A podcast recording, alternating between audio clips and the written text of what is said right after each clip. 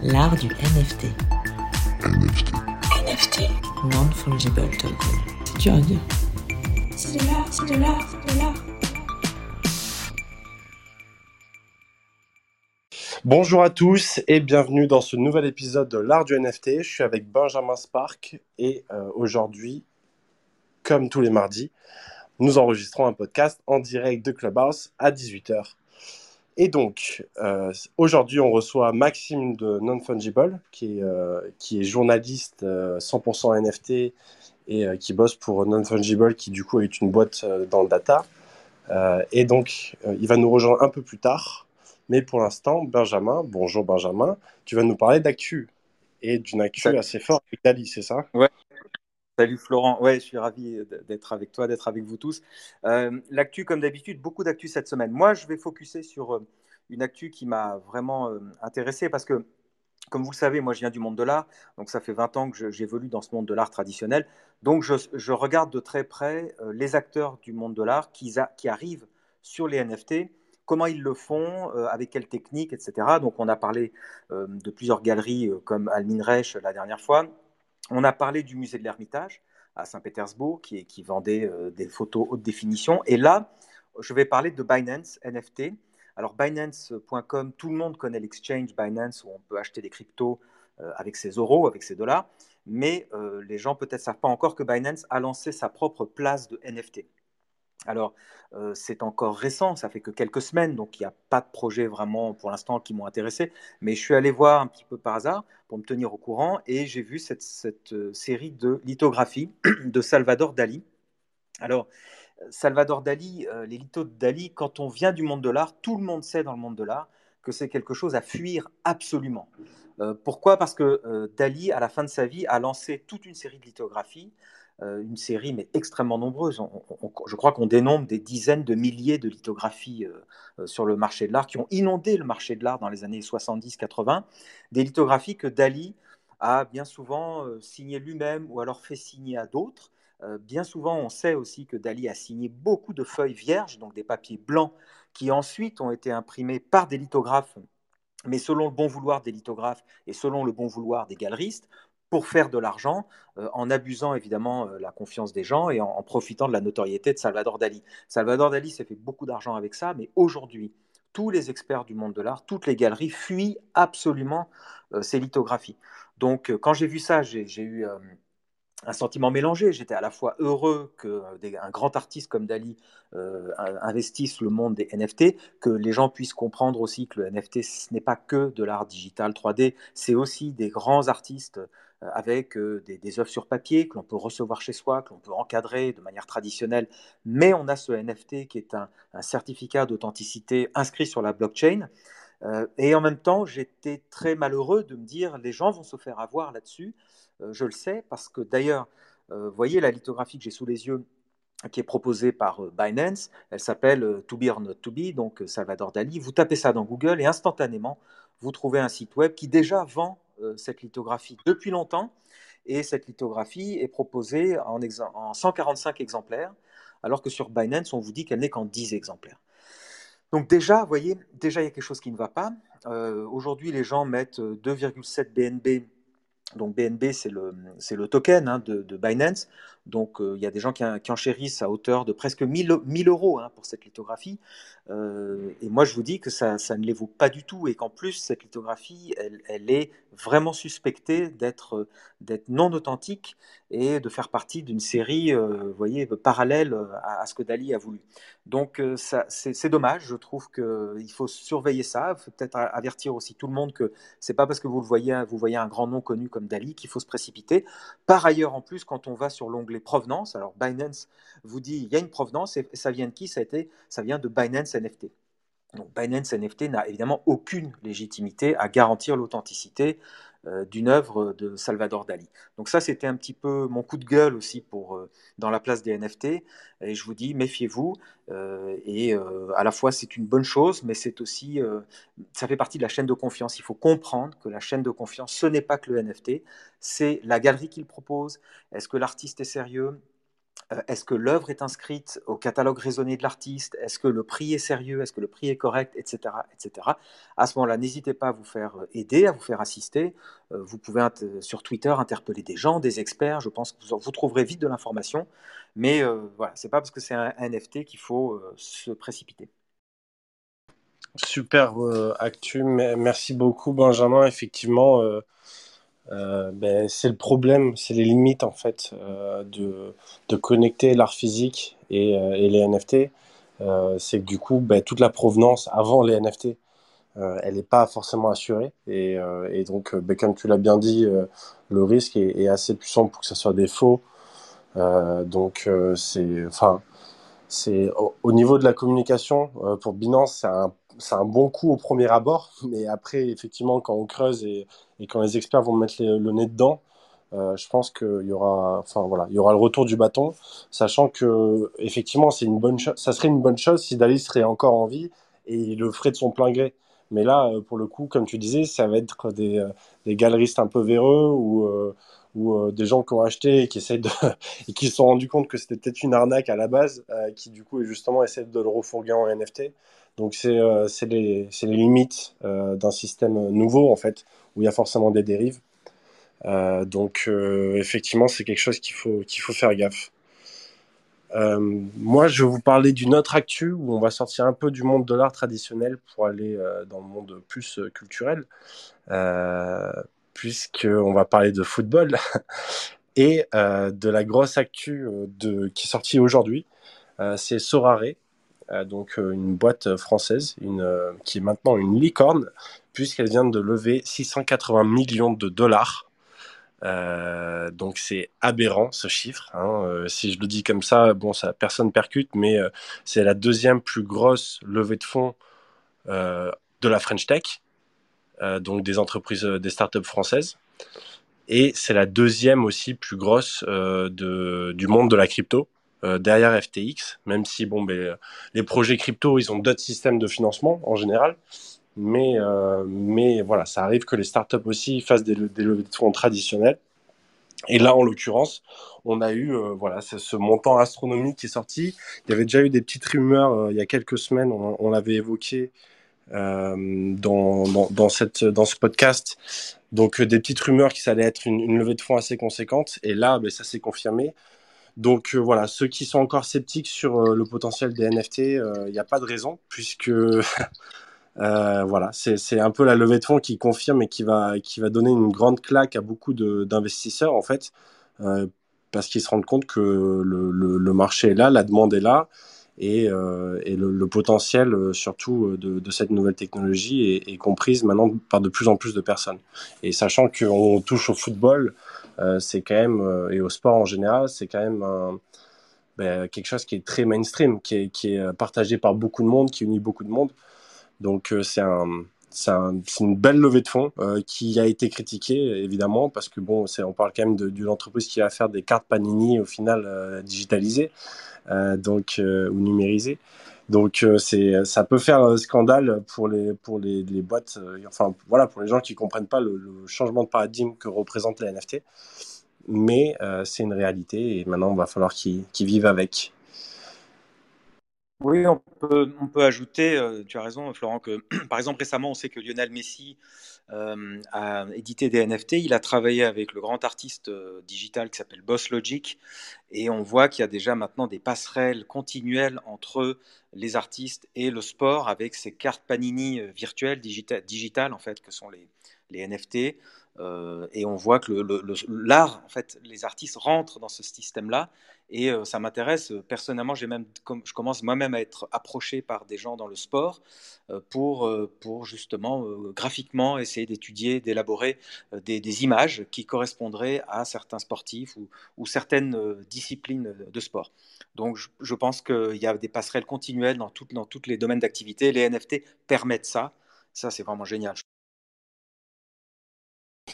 Oui, tout à fait. Et on a la chance d'être rejoint par Maxime. Bienvenue Maxime, alias euh, Konohim, alias euh, Besantia. Bonsoir. Comment vas-tu? Ça va, ça va. Je, j'enchaîne les visios aujourd'hui. Ça fait super, mais ça va. Bon, En on va, train de, de finir de préparer euh, la petite newsletter de Non-Fungible. on va, on va essayer de pas t'épuiser du coup pour, euh, pour que tu nous envoies une belle newsletter. Parce que euh, effectivement, je la reçois tout le temps euh, d'habitude pendant qu'on fait le podcast. Donc je me dis, ah, on aurait eu cette actualité à traiter en plus. Euh, donc il va falloir qu'on synchronise ça. Non, Euh, je finissais d'écrire un article d'analyse sur les CryptoPunks. euh, donc euh, à la bourre. Du coup, euh, ce sera un petit peu en retard celle-ci.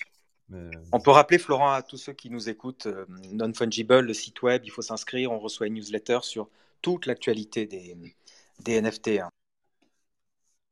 Toutes. Euh, J'essaye de faire un tri effectivement hebdomadaire. Euh, bah, je... Peut-être que je me présente. Ce serait peut-être. euh, Oui, tu peux. Tu... Oui, effectivement. Présente-nous euh, Non-Fungible, s'il te plaît.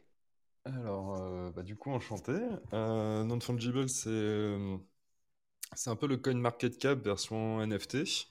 Voilà, pour ceux qui vont sur CoinMarketCap. Sinon, plus simplement, en fait, c'est un site où on liste en fait toutes les ventes NFT, donc actuellement sur Ethereum, euh, donc euh, quasiment en temps réel. Donc, c'est vraiment les ventes uniques. C'est pas comme DappRadar, c'est toutes les ventes uniques, par exemple des CryptoPunks, euh, des landes de Sandbox ou des Centraland. On liste tout, tout en temps réel. Et du coup, on crée en fait des analyses et, on analyse aussi du coup toutes les tendances qu'il peut, peut y avoir vis-à-vis du marché des NFT en publiant notamment des, des rapports annuels, euh, trimestriels. Et euh, bah, du coup, moi, je m'occupe aussi de la, la newsletter hebdomadaire où je, je trie euh, toutes les informations euh, toutes les semaines pour essayer de vous servir euh, que ce qui y a de vraiment important parce qu'on est submergé d'informations avec les NFT, surtout cette année. Donc voilà, très brièvement. Ouais, on peut préciser, Maxime, que c'est c'est remarquable le travail que vous faites parce que moi j'ai lu donc vos rapports en PDF et on a déjà un certain nombre. Il faut savoir qu'un rapport que vous faites euh, fait en général euh, 30, 40, parfois 50 pages avec des graphiques, euh, des histogrammes, etc. pour bien analyser euh, où les NFT sont vendus, à quel prix, comment, euh, etc. Il y a une analyse très profonde de toutes les marketplaces. C'est absolument spectaculaire parce qu'on se dit c'est un, un univers tellement jeune qu'aujourd'hui vous faites un travail d'analyse presque financière mais aussi euh, créative, etc. Enfin, vous faites une vraie analyse de fond sur quelque chose qui est très jeune, très récent, et ça, ça donne de la crédibilité à cet univers. Et je trouve que ça donne envie d'aller encore plus loin. C'est vraiment chouette. ah, on fait, on fait ce qu'on peut pour euh, vous servir au mieux. donc, euh, donc voilà, c'est pareil, le, bruit du. C'est pareil, le bruit des signaux.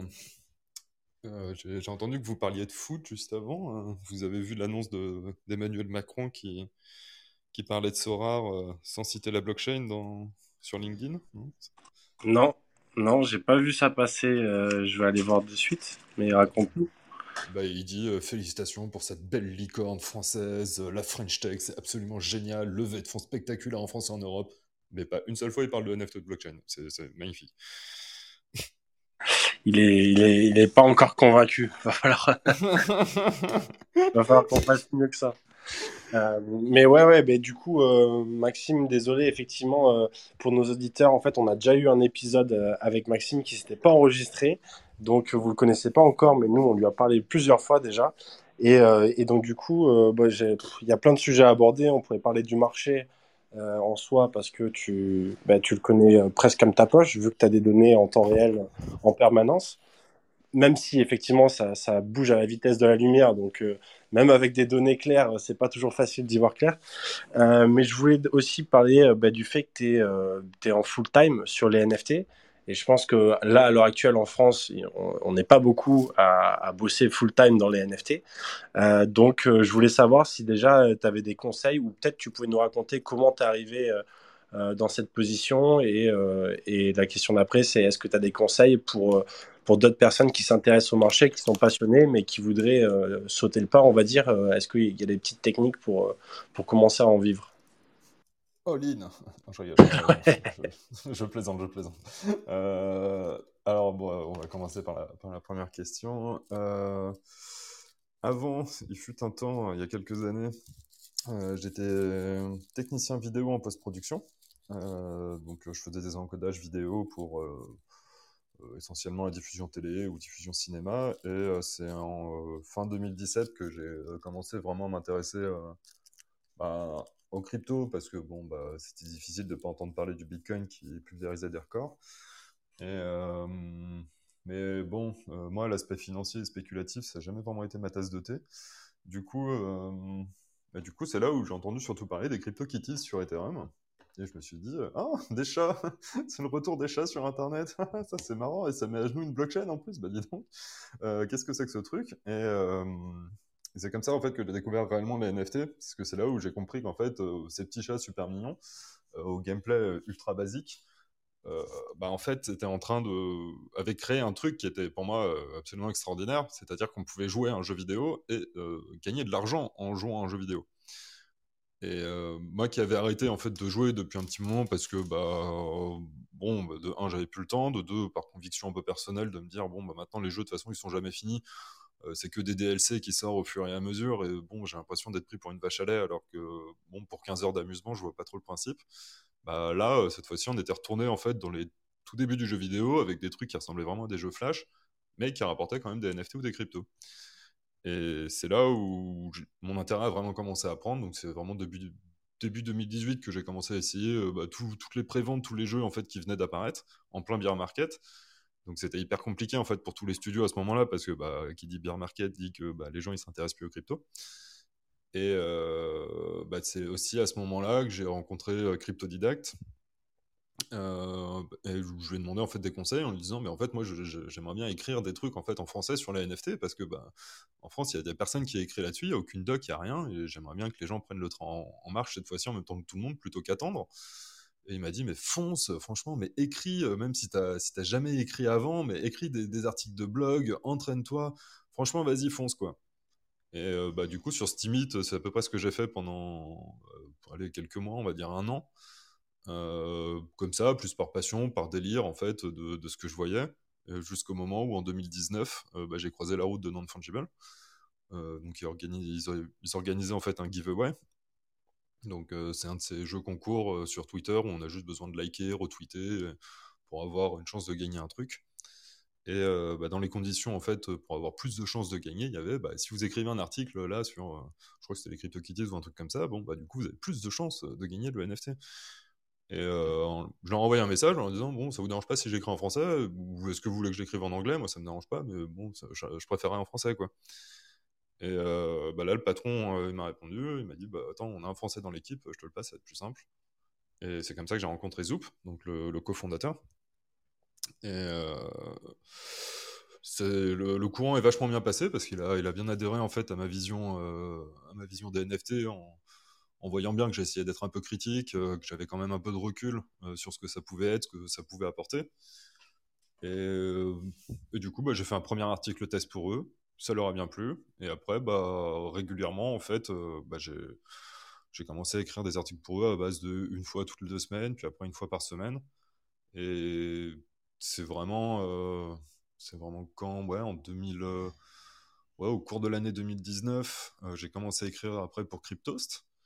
Donc, euh, parce que bah, ils ont bien vu qu'en français, j'écrivais des trucs et euh, bah, moi, je suis allé les voir. Je leur ai dit bah, est-ce que ça vous intéresse que, je vous parle de deux, trois trucs euh, sur les NFT Parce que c'est en train de se passer, même si c'est très jeune, il se passe quand même des trucs. Ils m'ont dit vas-y, pas de problème. Donc, c'est un peu comme ça que j'ai appris à vraiment écrire pour des médias parce que bah, jusque-là, bon, je savais pas trop quoi. Puis, bah, après, après Crypto, ça a été Clubic. Euh, qui s'est vachement intéressé aussi au sujet des blockchains. Donc c'est pareil, là j'ai pu apprendre euh, un style un peu plus institutionnel, on va dire. Après Coin Tribune, euh, où je suis resté chez eux, j'ai écrit pour eux quoi, 3-4 mois. Et là aujourd'hui j'écris pour le journal du coin quand j'ai le temps. parce que bah, depuis depuis le début de l'année, en fait, je suis passé directeur de contenu à Non-Fungible, parce que bah, comme on a vu le, gros rush euh, qui arrivait de notre côté, euh, bah, ils m'ont dit euh, Max, t'as du temps pour écrire des trucs en français là? Oui, oui. Eh ben, tu, veux pas passer à plein temps chez nous? Non, parce qu'en fait là, le bull run, on, le sent arriver, on va avoir besoin de toi vraiment à plein temps, et, on va vraiment avoir besoin de toi. Et ça, c'était quand, pardon? Ça, c'était début 2020 euh, ça, c'était non, euh, c'était fin 2020. C'était en novembre 2020 euh, que Non m'a dit vers novembre, décembre 2020. Ils m'ont dit bon, Max, on va avoir besoin de toi là. Et euh, au début, c'était euh, en novembre 2020, ouais, c'était pas. Bon, c'était, on était de l'ordre de 10 heures par semaine. Euh, décembre, 20 heures par semaine. Euh, janvier, quand je suis passé à environ 30 heures par semaine, ils m'ont dit Tu veux pas passer à plein temps Mais bon, à plein temps dans une startup, c'est 50-60 heures semaine. du coup, ouais, pendant février, mars, ouais, pendant un mois et demi, deux mois, j'ai bossé à 50-60 heures semaine. Euh, j'ai pris, euh, Ton- pris 5 kilos. tes, horaires, ton- tes horaires ont augmenté avec euh, la valorisation des NFT. Quoi. Ouais, exactement. ouais. Parce que bah, on n'était que 4 au, au début de l'année, quoi, euh, pour tout gérer. Donc, euh, et toute la partie contenu, c'était pour Bibi. Et, euh, et les contenus sponsorisés, on en a eu beaucoup à traiter, quoi. Donc, du coup, euh, ouais, ça. Justement, tu parles de contenu euh, sponsorisé, Maxime. Moi, je m'intéresse à votre modèle économique parce que je suis ravi qu'on puisse gagner de l'argent dans le monde, des NFT en étant journaliste dans les NFT. Est-ce qu'aujourd'hui, c'est un modèle économique qui fait tourner la boîte tranquillement? Est-ce que vous en êtes loin encore? Est-ce que ça tourne? Est-ce que toi, tu peux vivre de, ce métier? Euh, actuellement, oui, j'en vis. Euh, clairement. Aujourd'hui, c'est mon salaire, donc, nous, on en vit. Euh, on a, en fait, ce qu'on a fait, c'est qu'avant, le contenu sponsorisé, euh, c'était, bon, c'est pas un secret, hein, euh, c'était de l'ordre, je sais pas, de, de 700, 800 dollars pour l'article. Et en fait, quand on a vu bah, qu'on commençait à être submergé de demandes, et après notre rapport annuel euh, 2020, euh, bah, on est passé, en fait, on a commencé à monter tous nos prix avec, euh, bah, pareil, les petites bannières publicitaires et les trucs comme ça. Et en fait, la, la demande, elle n'a pas baissé. Donc, euh, du coup, on s'est dit qu'on aurait dû le faire plus tôt. Mais euh, sachant qu'il y a une partie de notre trésorerie qui est aussi en crypto, euh, bah, avec le bull run, nous, en fait, bon, bah, on s'est bah, voilà, quand même plutôt bien porté. Puis ensuite, on a embauché un sales and marketing manager, en fait, pour que ça nous puisse nous libérer du temps et pour que lui, il aille chercher aussi des pistes. Et, et après, sur le, comment dire, sur le, sur le plus long terme, en fait, les contenus sponsorisés, on va en prendre de moins en moins et on va plutôt prendre en fait de la valorisation, euh, évaluation de portefeuille, donc euh, les gros portefeuilles des whales. Donc c'est vraiment là-dessus que nous, on va se concentrer euh, au niveau du business, business model. quoi. Et est-ce que ça t'est déjà arrivé d'être payé en NFT Non. non, je suis, je suis payé en crypto, mais euh, non, je j'accepte pas, on n'accepte pas de payer. Même pour un CryptoPunks? Euh, pff, tous les NFT, en fait, c'est un peu. euh, c'est les histoires de conflits d'intérêts, en fait. Euh, c'est- C'est-à-dire que si moi je reçois, en fait, en cadeau, entre guillemets, euh, ou même en forme de paiement, des, des NFT, ça va vachement biaiser, en fait, ma subjectivité, enfin, mon objectivité, pardon, sur les articles que j'écris. Et du coup, c'est vraiment, vraiment par principe éthique de base que je refuse. Et ensuite, euh, à Non-Fungible, on a tous signé, euh, là, au courant de l'année, euh, une charte en fait éthique qui stipule très clairement qu'en gros, bah, si nous on est payé dans un token de projet particulier, bah, en fait, on n'a pas le droit, nous, en tant qu'employés de Non-Fungible, d'en acheter. Et, euh, et euh, ouais, c'est euh, hyper important. Et enfin, à l'heure actuelle, où justement il n'y a pas trop de journalisme, c'est vraiment plus toujours l'aspect communautaire, bouche à oreille qui, qui va surtout faire vendre. Euh, et les influenceurs, euh, comme dans, dans le monde traditionnel. Euh, après, toi, je présume que quand même tu as le droit de collectionner euh, Mhm. euh, des NFT, mais du coup, tu gardes ça euh, complètement séparé, on va dire, et privé, et, et ta collection n'est pas publique. Euh, bah, techniquement, mon wallet euh, est Oui. public. hein. Euh, Je veux dire, tout le monde peut, peut- peut regarder la collection des, des objets que j'ai. Après, euh, après, bon, euh, je pourrais écrire effectivement dans tous mes articles, euh, je possède euh, tel actif, etc. euh, euh, comme ils font euh, sur Cointelegraph ou d'autres. Mais, euh, mais euh, à Cointelegraph, ouais, par exemple, euh, il y a quelques journalistes qui font ça. Euh, ils parlent de Cool Cats, euh, ils parlent de, de tel ou tel, euh, tel projet. Et en fait, à la fin de l'article, ils disent Bon, par contre, euh, j'ai revendu mon actif avant la publication de l'article. Ouais, je Florent, tu, évoquais l'histoire à OpenSea, le directeur commercial d'OpenSea, qui avait, qui a fait du délit d'initié. En fait, il a été accusé de délit d'initié puisqu'il savait ce qui il, savait ce qui était minté à la seconde et il achetait euh, le mint, enfin, il achetait le NFT avant même que ça apparaisse sur la page d'accueil d'OpenSea. Donc, il, s'est fait repérer, il s'est fait virer d'ailleurs. Bah, c'est même encore. Enfin, c'est le chef de produit, mais en fait, ouais, disons qu'il y avait le. Là où il a vraiment pas été malin, c'est que la, collection a été annoncée, c'est-à-dire qu'elle était déjà affichée, c'était en gros, la vente aura lieu dans 24 heures. Et, lui, effectivement, achetait des, trucs avant, euh, avant que le public puisse y avoir accès. Quoi. Donc, euh, c'est-à-dire que c'était vraiment très, très public et pas du tout discret. Quoi. Euh, Oui, mais d'ailleurs, cette histoire est très intéressante parce qu'elle elle dénote deux choses. La première chose, c'est on parle de délit d'initié exactement comme dans le milieu de la bourse, où la commission en France, la COB, la commission des opérations de bourse, peut vous mettre en prison en cas de délit d'initié. C'est-à-dire qu'on a, on a de l'information sur un actif avant les autres. Et donc, on peut acheter cet actif avant qu'il monte. Donc, ça, première chose incroyable qu'on parle de délit d'initié, parce que dans le monde des NFT, on est encore a priori plutôt dans le monde de l'art, et non pas dans le monde de la bourse, mais enfin, les deux commencent à se mélanger maintenant. Et puis, deuxième chose, c'est euh, OpenSea, enfin, c'est carrément une place réputée, et donc ça, ça, ça touche à leur réputation, justement, de place de marché neutre et, et, comment non impliqué dans, dans, les, dans les œuvres finalement. Alors j'ai un, un, avis plutôt tranché sur, sur cette question parce qu'en poussant un peu les recherches, on s'est rendu compte qu'il il avait fait que, que 16 éthers de profit. Ce qui n'est pas énorme du tout. je veux dire, enfin 16 éthers, c'est 60 000, allez, on va dire 70 000 dollars. Tout est relatif. Enfin, pour, bah, à, l'extérieur. marché qui a brassé un milliard en un mois. Oui. Euh, voilà, enfin, je veux dire, toute, toute valeur confondue, euh, c'est vraiment pas grand chose quand on est chef, du chef de produit, euh, qu'on s'y connaît autant en technique que, que Nate. C'est presque bizarre en fait. je veux dire, c'est presque l'hôpital qui se fout de la charité, quoi. Enfin, que, que l'écosystème lui soit tombé dessus comme ça, alors que très honnêtement, des, des, opérations suspectes, euh, on va dire ça comme ça, sur, euh, dans, l'espace NFT, il y en a vraiment énormément. Enfin, je veux dire, euh, c'est pas une grande nouvelle et 60 000 dollars, c'est vraiment pas grand chose. Donc, enfin, par exemple, on a sorti un rapport sur le wash trading.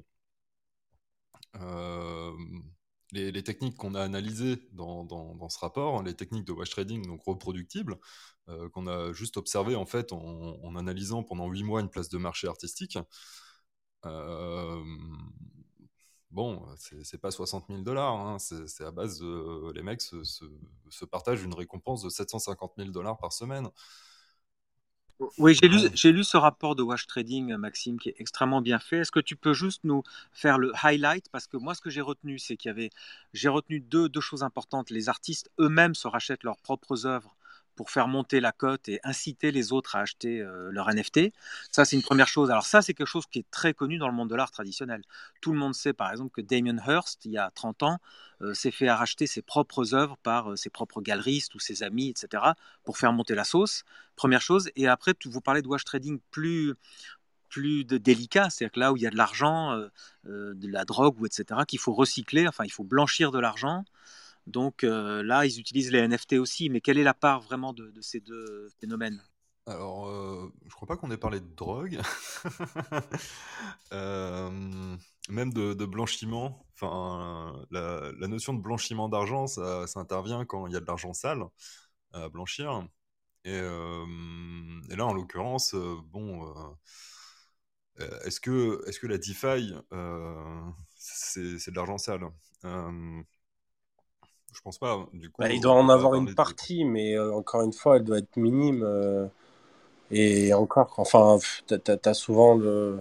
Là, en fait, le, problème avec euh, la plateforme artistique, et à mon avis, ça va concerner toutes les plateformes, toutes les marketplaces en fait, qui vont encourager le trading avec des, des, tokens de récompense ou de gouvernance, comme ils appellent ça. C'est-à-dire qu'en fait, quand il y a une distribution hebdomadaire de récompenses, qui va être donné en fait aux meilleurs traders.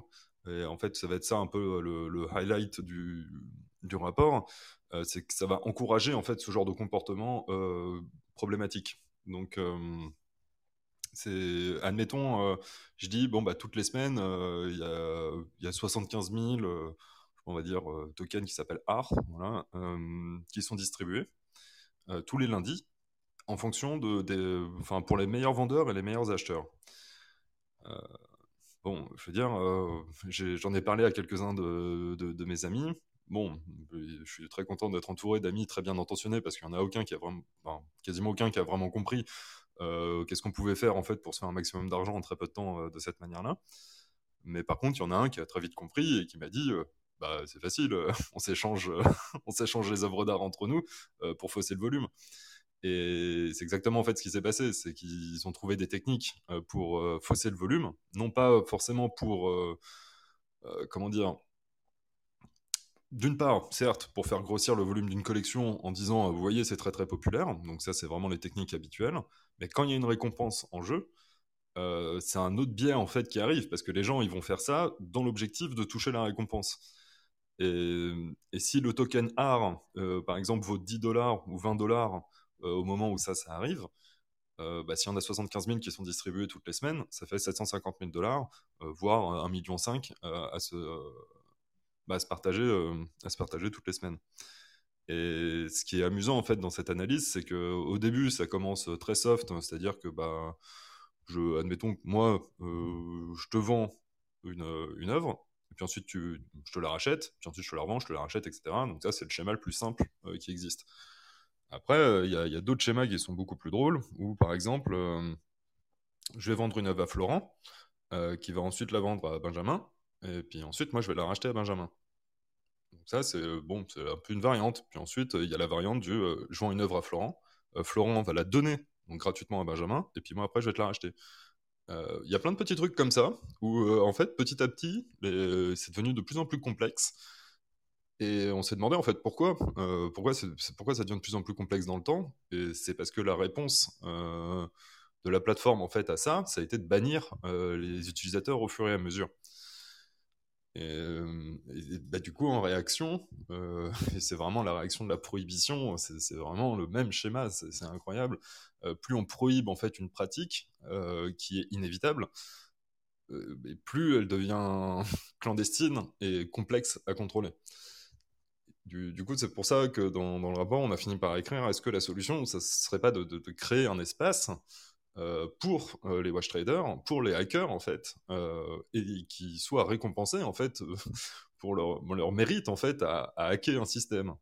C'est-à-dire que plutôt que parasiter les, les, artistes legit qui voudront vendre sur une plateforme, eh ben en fait, on crée un espace pour eux en leur disant bon, il y, a une partie de la trésorerie qui vous est allouée, on va dire 20%, ou bah, plus vous serez meilleur dans le hack et dans les techniques de, de watch trading complexes, et plus vous serez récompensé. Et comme ça, euh, eux, ils ont un espace euh, pour faire joujou avec leur technique, euh, bon, qui est moralement et éthiquement discutable dans le monde traditionnel. Mais en attendant, les artistes legit, eux, peuvent se partager, du coup, bah, ce pourquoi ils sont arrivés sur la plateforme, à savoir toucher une récompense pour les meilleurs artistes ou les meilleurs collectionneurs. Mais attends, cette idée, cette idée est incroyable. Attends, je t'arrête parce que j'aimerais juste comprendre, parce que je, crois que tu fais référence, donc il y a les bounty hunters euh, qu'on paye pour hacker des systèmes comme euh, des layer 2, enfin des systèmes blockchain, où on, les, on, les, on les, rémunère s'ils arrivent à percer le, système en fait.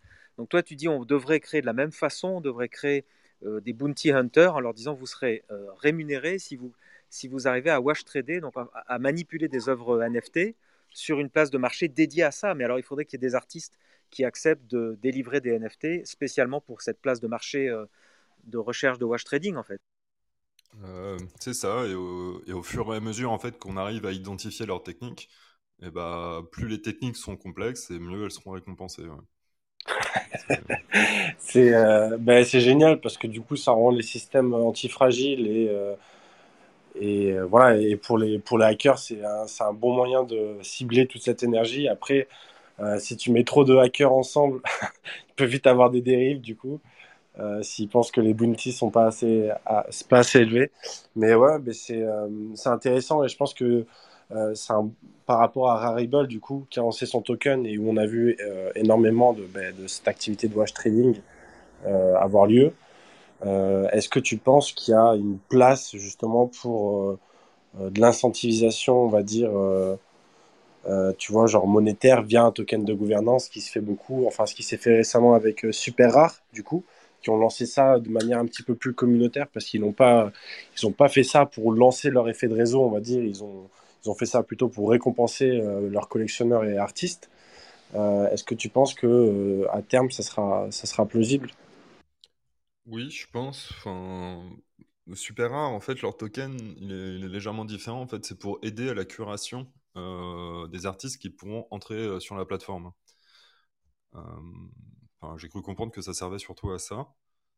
Du coup, c'est pas pour, c'est pas vraiment pour encourager en fait le trading, l'achat ou la vente sur Super Rare. C'est vraiment, bon, c'est un autre problème à mon avis. C'est pour encourager les potes en gros à venir. Bon, c'est moins grave, mais euh, mais je pense que, enfin, je prends l'exemple de Refinable aussi sur la BSC. Euh, ils ont fait pareil en fait, ils ont voulu sortir leur token pour récompenser et bon bah aujourd'hui je crois que Refinable ça, ça se casse méchamment, euh, enfin c'est- ça performe pas très bien quoi.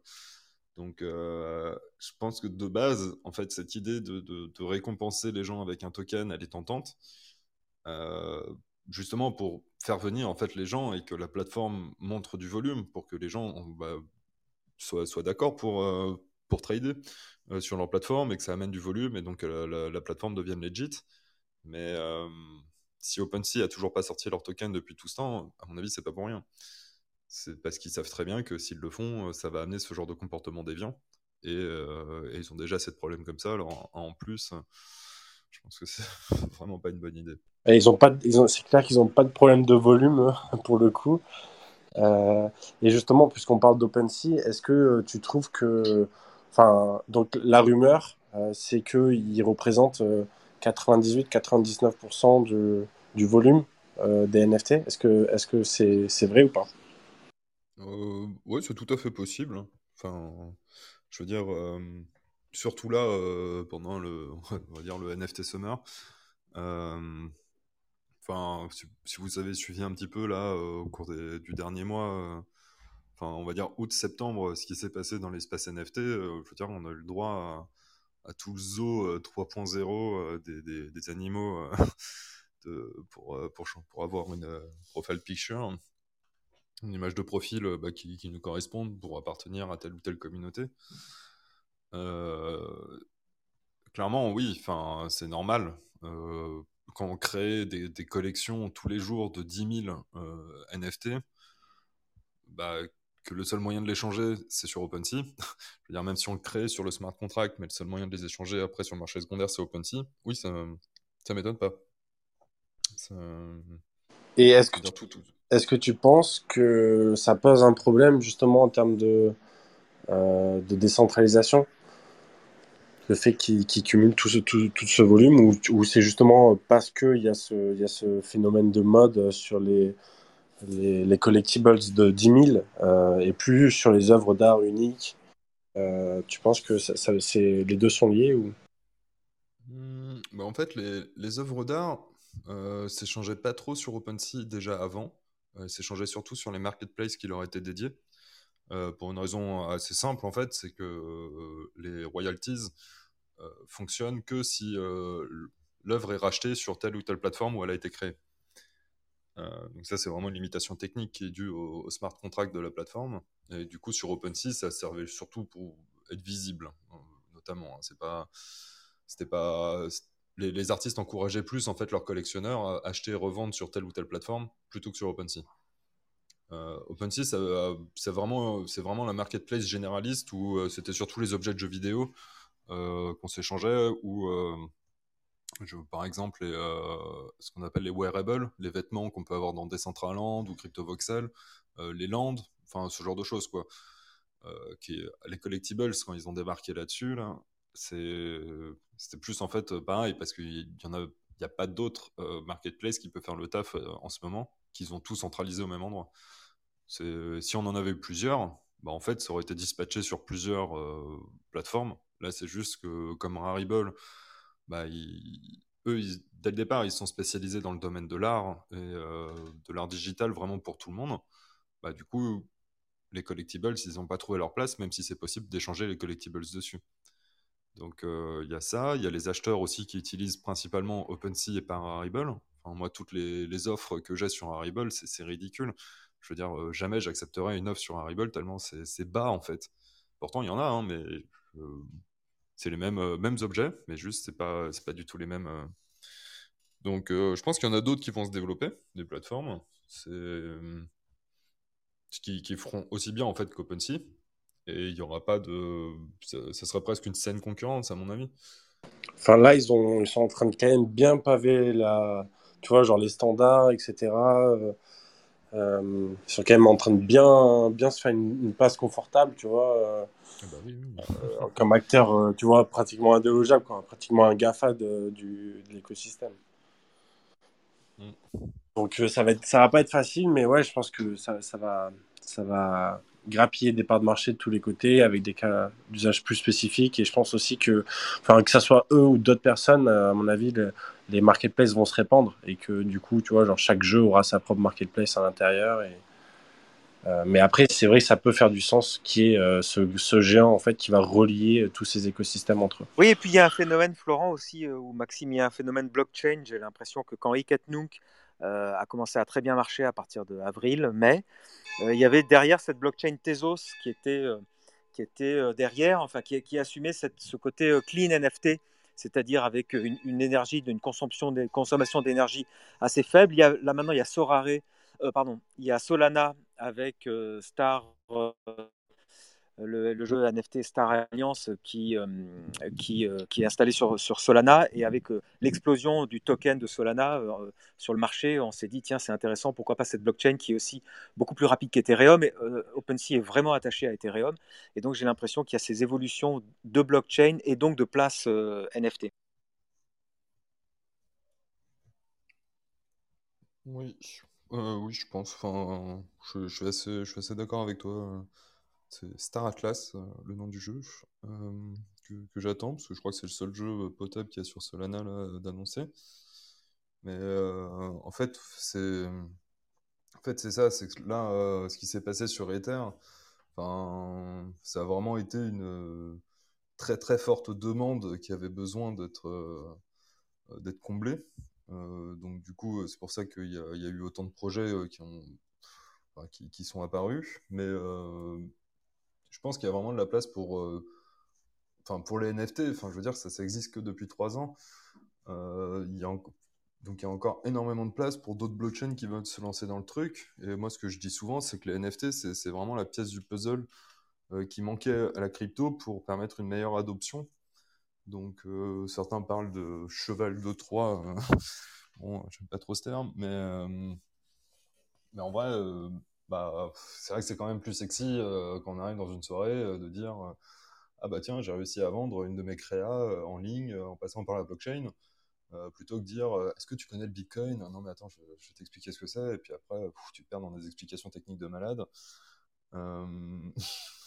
C'est comme porte d'entrée les NFT sont un peu plus sexy. On a tous vécu ça expliquer le bitcoin à une soirée on a tous vécu ça. Oui. C'est donc c'est pour ça. Je, pense qu'il y a encore de la place, euh, quelle que soit la blockchain. Moi, je, je suis pas très. Euh, j'ai surtout moi des NFT sur, euh, sur Ether, mais ça m'empêche pas de. Quand, quand, quand, je vois un projet qui a l'air rigolo sur Polkadot, bon bah oui, je l'essaye. Là, on est en train de me parler de la blockchain Avax en ce moment. Bon bah du coup, je sais pas, on m'a parlé de deux trois projets dessus. Faut que j'aille regarder, faut que j'aille tester, faut que j'aille faire mes, petits tests, voir ce qui marche, ce qui marche pas. Et en vrai en vrai, il y, a aussi un autre élément à prendre en compte. Euh, c'est pour ça que je pense qu'il n'y a pas de, concurrence en fait euh, entre, enfin qu'il faut pas parler de concurrence entre les blockchains. Euh, les NFT, c'est le seul truc qu'on peut acheter avec des cryptos. c'est bête, c'est super bête à dire, mais en fait, jusque là, les cryptos, à part générer plus de cryptos, bon, je veux dire, c'est pas utile pour le commun des mortels, quoi. Alors que si on commence à dire ah bah tiens, euh, tu peux encourager cet artiste en fait en achetant son œuvre. Bah tiens, en jouant à ce jeu vidéo euh, ou en achetant ce NFT, tu pourras jouer à ce jeu vidéo ou ça sera, tu pourras récupérer une récompense dans ce jeu vidéo euh, et ça sera un NFT que tu pourras revendre après. Il, commence à y avoir des cas d'utilisation en fait avec les NFT où d'ici 5 ans en fait plus personne parlera de NFT. pour moi, ça deviendra juste complètement normal pour tout le monde de l'utiliser, mais surtout, euh, on parlera plus de NFT, ça deviendra invisible, euh, comme les MP3 à l'époque.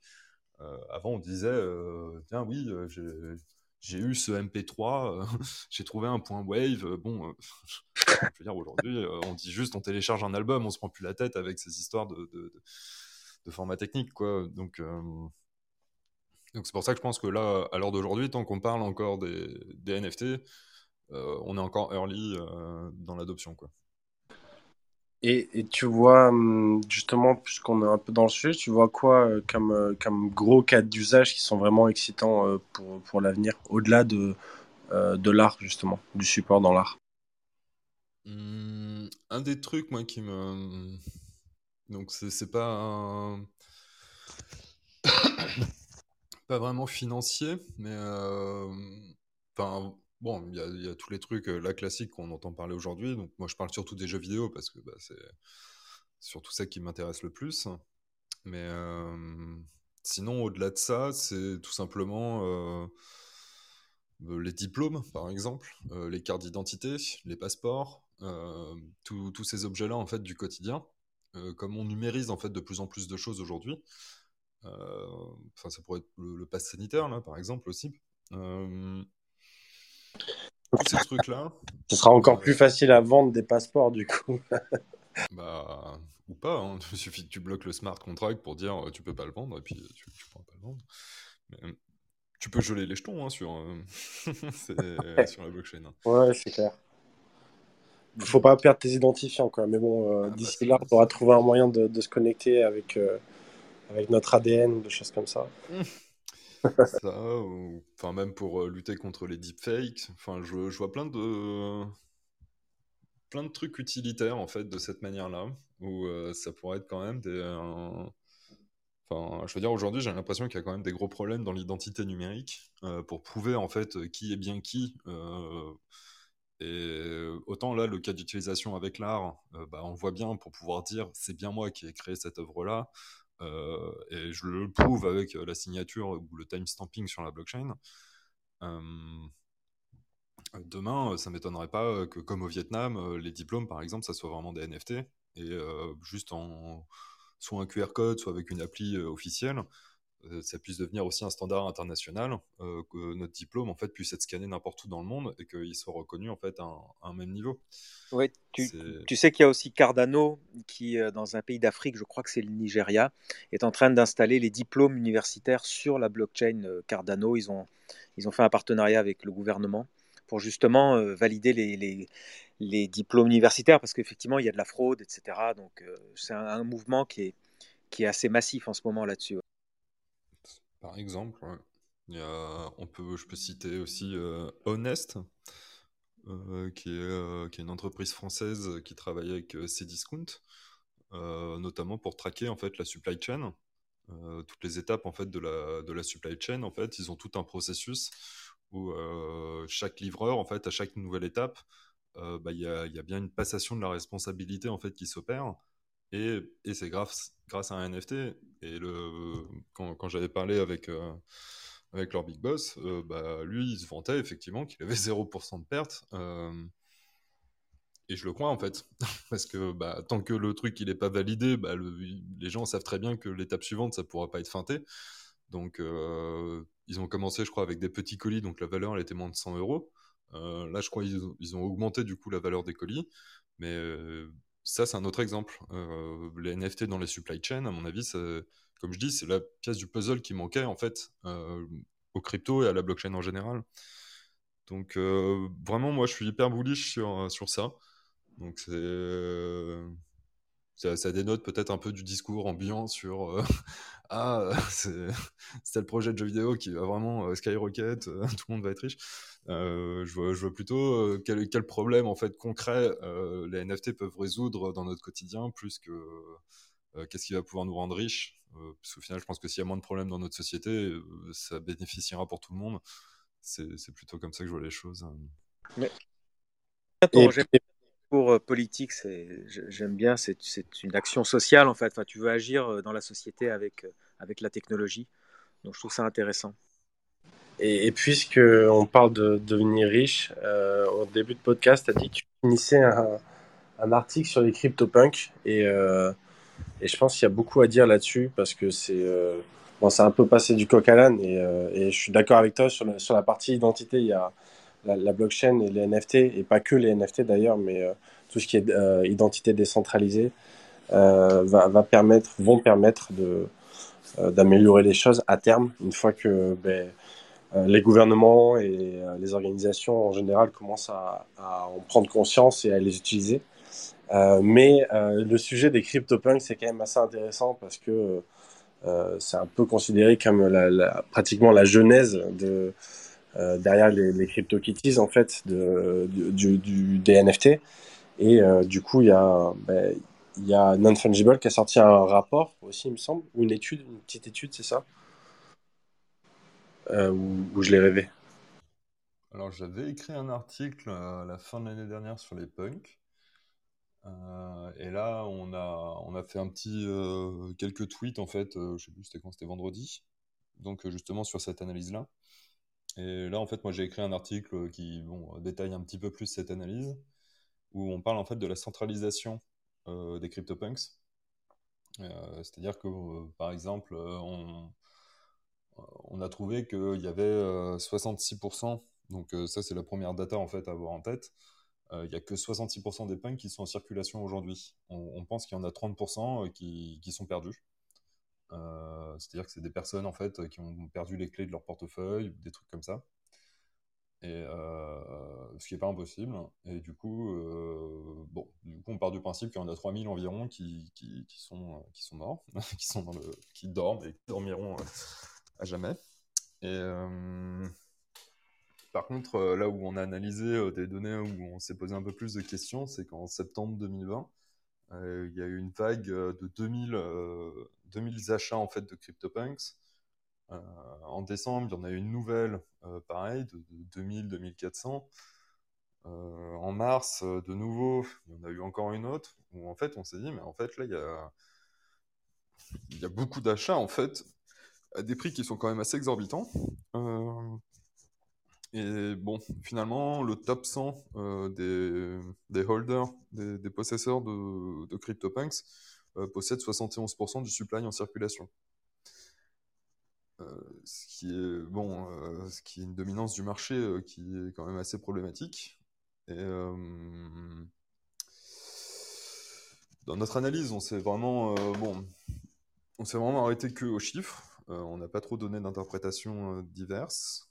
Euh, j'ai donné mon avis un peu plus personnel sur l'article de blog qu'on a publié, où euh, je pense qu'il y a vraiment une guerre entre les, euh, les venture capitals et euh, ce qu'on appelle les OG de l'espace, ceux qui étaient là depuis le début en fait et qui, enfin, voilà, qui collectionnaient déjà un petit peu les CryptoPunks au début. Et à mon avis, il y a une réelle guerre en ce moment entre, ces deux, communautés très riches pour, pour savoir en fait qui a les réserves de valeur de l'écosystème NFT.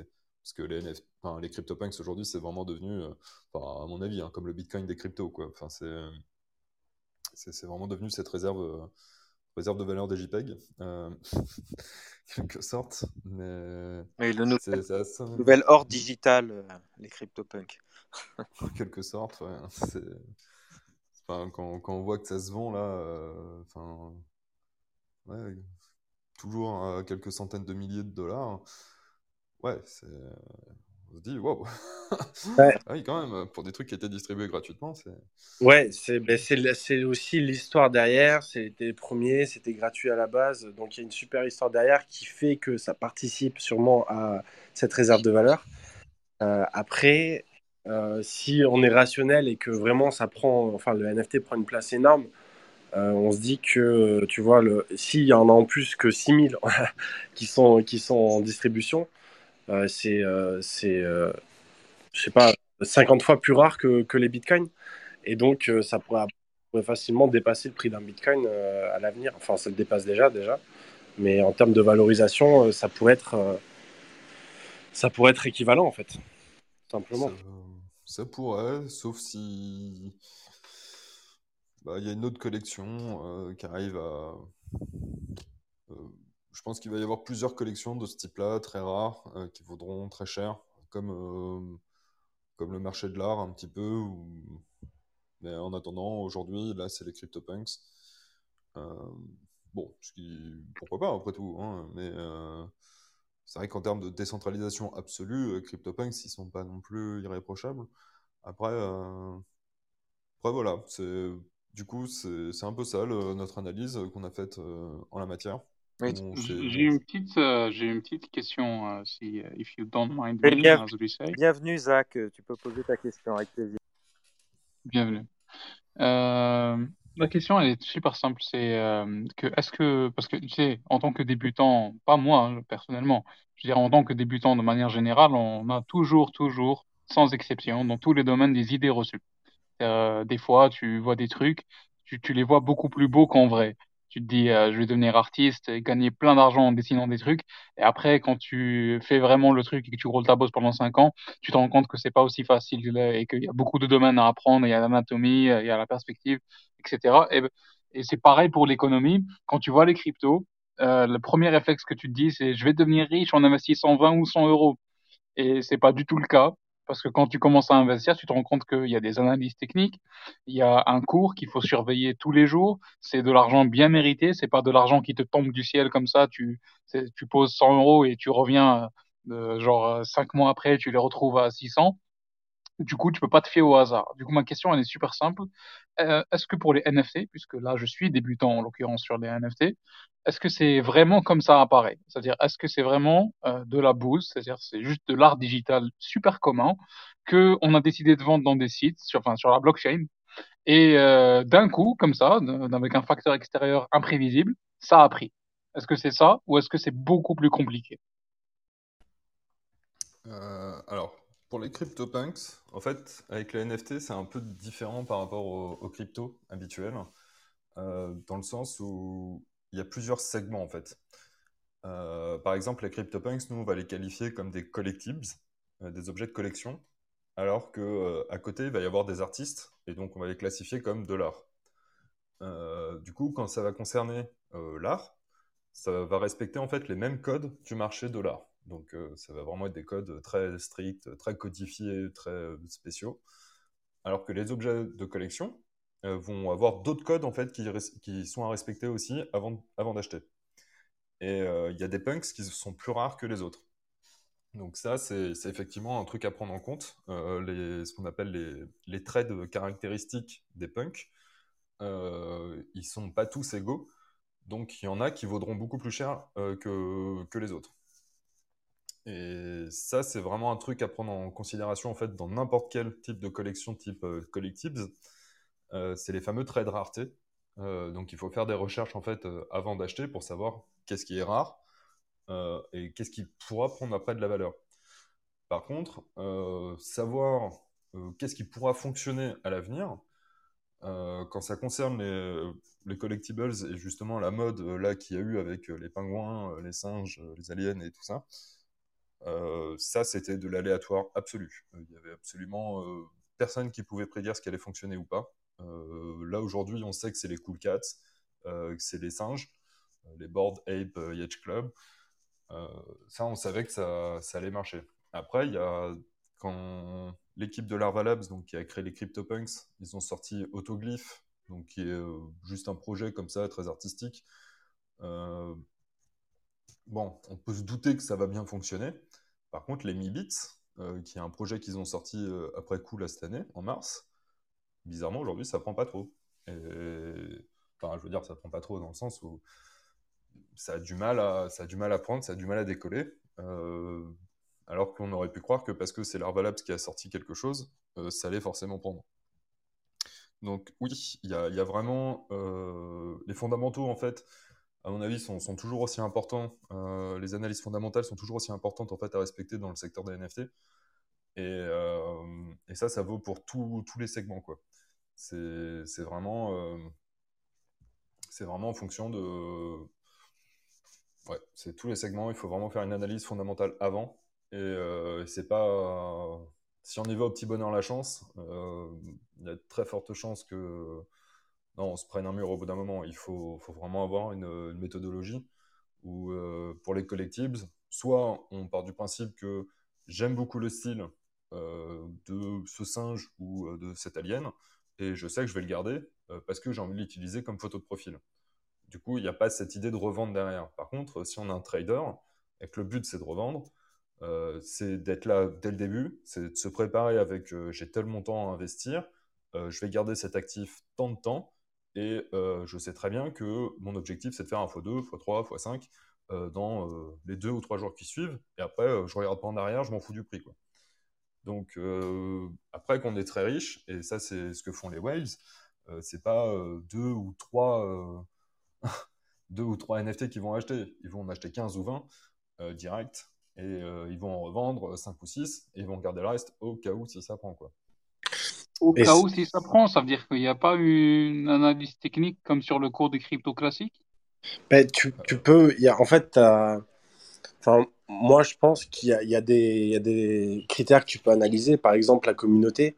Euh, tu vois, c'est ça qui va donner de la valeur. Au final, les board ape euh, qui, qui valent très cher à l'heure actuelle, euh, c'est avant tout parce qu'il y a un gros collectionneur qui a investi dedans. Donc déjà, si tu veux euh, un petit conseil, c'est suis les, les gros portefeuilles, les Wells, parce que c'est aussi elles qui dictent le marché, comme disait euh, Maxime à propos des, des CryptoPunks. Donc, tu as, les fondamentaux du type communautaire, parce qu'effectivement, tu as beau avoir un personnage hyper rare de la collection, si t'as pas de communauté derrière et que c'est un énième projet copier-coller, il y a juste l'art qui change un peu, euh, ben, du coup, euh, dans, enfin, le jour où ça pète, euh, ben, ça vaudra plus rien. Et, euh, par contre, il y a, y a aussi un autre aspect qu'a mentionné Maxime brièvement, c'est ben, la partie utilité en fait. Là, c'est le sentiment d'appartenance quand tu vas l'utiliser en photo de profil, parce que tu sais que la communauté est stylée derrière et tu le vois bien sur n'importe quel réseau social maintenant où ben, si tu es un ape ou un punk, euh, ben, tu as de l'estime en fait au final au- auprès de la communauté. Donc l'aspect, l'appartenance à la communauté, c'est une utilité, mais tu peux avoir d'autres utilités. Et euh, voilà, je, j'en J'aurais parlerai bien. cru euh, que le besoin dans la pyramide de Maslow serait autant valorisé un jour? Purée.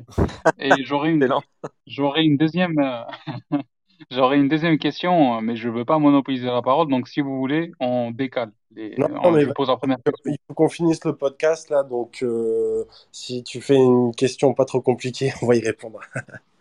Euh, je sais pas. Tu sais, tout ce qui touche à la crypto est compliqué. Donc, je pense que je vais vous laisser faire le podcast. Je reviens dans euh, Non, 20 minutes. t'inquiète, t'inquiète, t'inquiète, t'inquiète, y a pas de souci, vas-y. Bah. D'accord. euh, La, la, la question, Juste la, question, c'est, euh, Bah, vas-y, vas-y. Vas-y, pose ta question. Excuse-moi.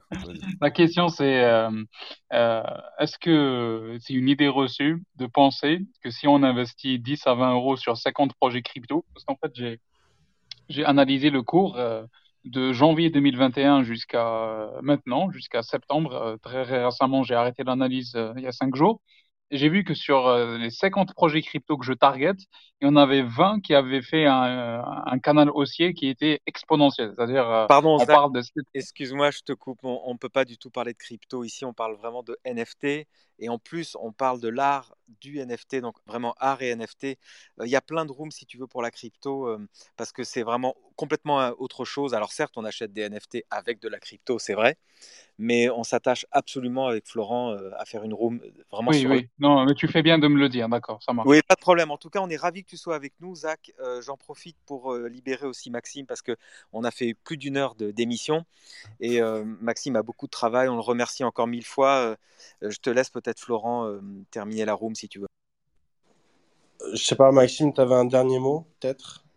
Alors, oui. euh, le, je- pour compléter un peu ce que tu disais, Benjamin, euh, on a remarqué, nous, de notre côté, à Non-Fungible, euh, que le, les statistiques liées au NFT n'étaient pas corrélées à celles de la crypto.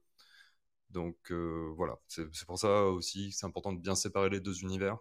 Euh, les NFT respectent aucune règle. Euh, je veux dire, l'Ethereum peut être corrélé au Bitcoin. Par contre, les NFT, ils seront corrélés pour, pour l'instant à aucune crypto-monnaie. Donc, euh, attends, il y a une corrélation négative ou... euh, Ça Ouais, suit vraiment. euh, euh, Là, tu regardes, nous, les cours pour l'instant, c'est que du up only. euh, si tu regardes là depuis le début, il y a très peu de corrections. Quoi. Là, au cours de l'année, il y en a eu une euh, mars. euh, le volume USD, c'est un, un peu corrigé. Mais en fait, quand tu regardes le nombre d'utilisateurs, il fait que croître. Donc du coup, c'est tellement tôt que pour l'instant, euh, c'est complètement décorrélé. Génial, mais quelle, euh, quelle, belle, euh, quelle belle fin optimiste euh, et euh, rayonnante pour l'avenir de- des NFT. Merci beaucoup Maxime, Zach, Prince et tous ceux qui ont participé et ou nous ont écoutés en direct. Et on vous retrouve la semaine prochaine pour de nouvelles aventures. Ouais, Merci beaucoup euh, Maxime. Juste, euh, je fais ma, ma promotion sur ma formation NFT euh, qui dure 3 heures le matin. Vous aurez toutes les infos sur euh, le site web euh, nftformation.art. Merci à tous et on se retrouve avec Florent tous les mardis, donc mardi prochain à 18h. À plus. À plus, à bientôt. Salut. Salut. L'art du NFT. NFT. NFT. Non-fungible token. Dire. C'est de l'art, c'est de l'art, c'est de.